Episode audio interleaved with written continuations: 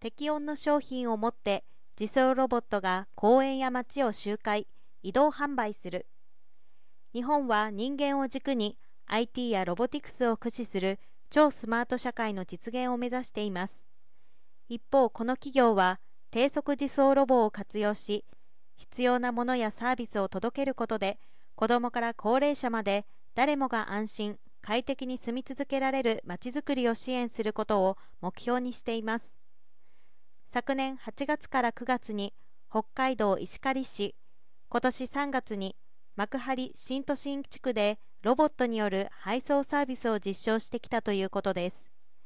KCCS は7月27日から8月10日千葉市イオンリテール損保ジャパンの協力のもと温冷蔵機能を備えた無人自走ロボが商品を運び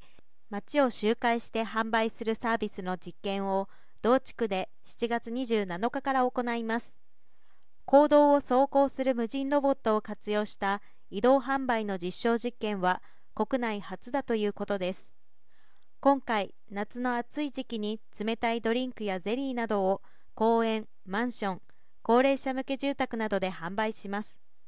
当該ロボットについては自動走行や近接遠隔監視での運転操作が可能となるよう関東運輸局の保安基準緩和認定を受け千葉県警察から道路使用許可を取得しています。土日含め週5日10時から18時お客さんは1車載タッチパネルを使い購入する商品と個数を選択。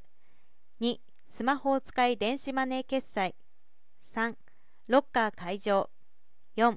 購入商品を取り出すといった手順で移動販売サービスを利用できます。ミニカーに準じた大きさ最高時速 15km のロボットは常時遠隔監視され自動回避が困難な状況では遠隔操作で走行します。